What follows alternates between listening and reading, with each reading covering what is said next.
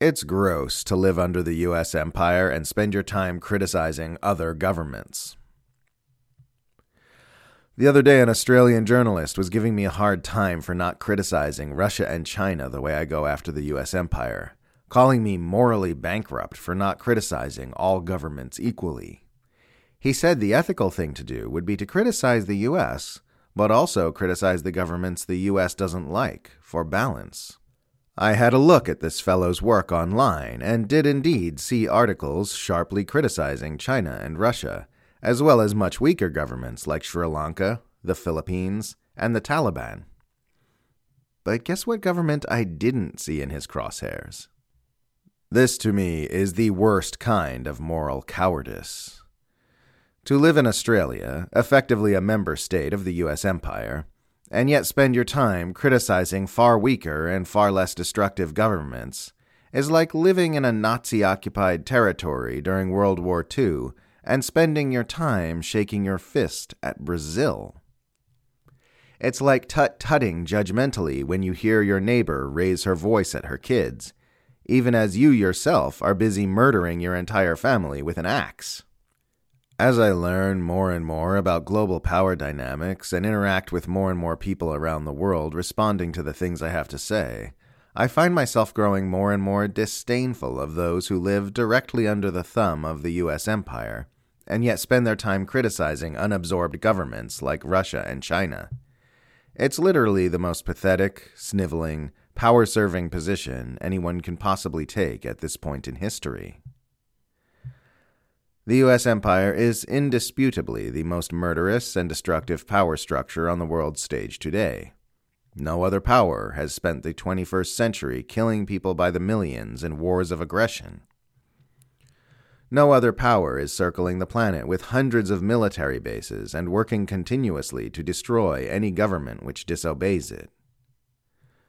No other power is starving entire populations with economic sanctions, military blockades, and brazen theft. No other power has been interfering in foreign elections anywhere near as often. No other power is terrorizing populations around the world with wars, covert ops, drone strikes, proxy conflicts, and staged coups and uprisings. No other power is using its military, economic, diplomatic, and media dominance to bully the world into serving its interests.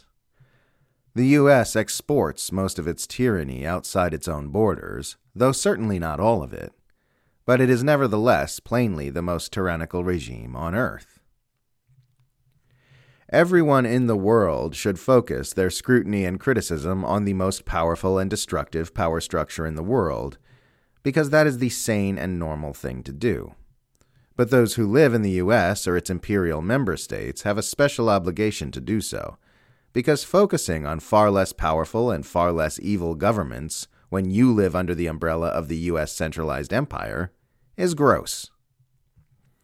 Even if you don't buy the argument that those who live under the US empire have a special obligation to focus their criticisms on that power structure, at the very least, you should make your criticisms proportionate to the destructiveness.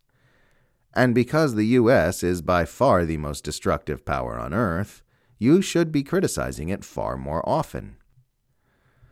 But it's worth taking time to do some honest self examination on why you feel the need to even give proportionate criticism to empire targeted governments like Russia and China in a society where every single one of the most powerful media and government institutions already criticize those governments constantly while ignoring the crimes of the empire. It's worth examining why you feel the need to lend your voice to a message that is already being amplified as loudly as any message could possibly be amplified, when criticisms of the empire are so profoundly neglected in the English speaking world, and questioning whether lending your energy to those propaganda campaigns would have any desirable effect at all. If you examine your urge to join the mainstream shrieking about U.S. targeted governments, you will probably find, if you are honest with yourself, that you've been marinating in pro US propaganda your entire life, and that has warped your expectations of normal criticism. We're so accustomed to seeing the misdeeds of US targeted governments grossly overemphasized and exaggerated, while seeing US misdeeds grossly underemphasized and ignored, that it sets the bar for our expectations of what normal criticism should look like. This distortion effect makes an appropriate level of aggressive criticism of the US empire look inappropriate and disproportionate. We've been trained in such a way that a normal amount of emphasis on the evils of US imperialism looks freakish and suspicious. In reality, it is not freakish and suspicious when someone focuses their criticisms on the world's most powerful and destructive government. It's freakish and suspicious that that isn't the norm it's a lot easier to criticize empire targeted governments than the empire itself, because everyone we're surrounded by has been consuming empire propaganda all their lives, and will receive pushback from them when we say things that cause them to experience cognitive dissonance. And this is a major reason so many Westerners opt for the path of least resistance rather than shining the spotlight of truth where the real monsters are. But that's cowardice. It's bootlicking. It's pathetic.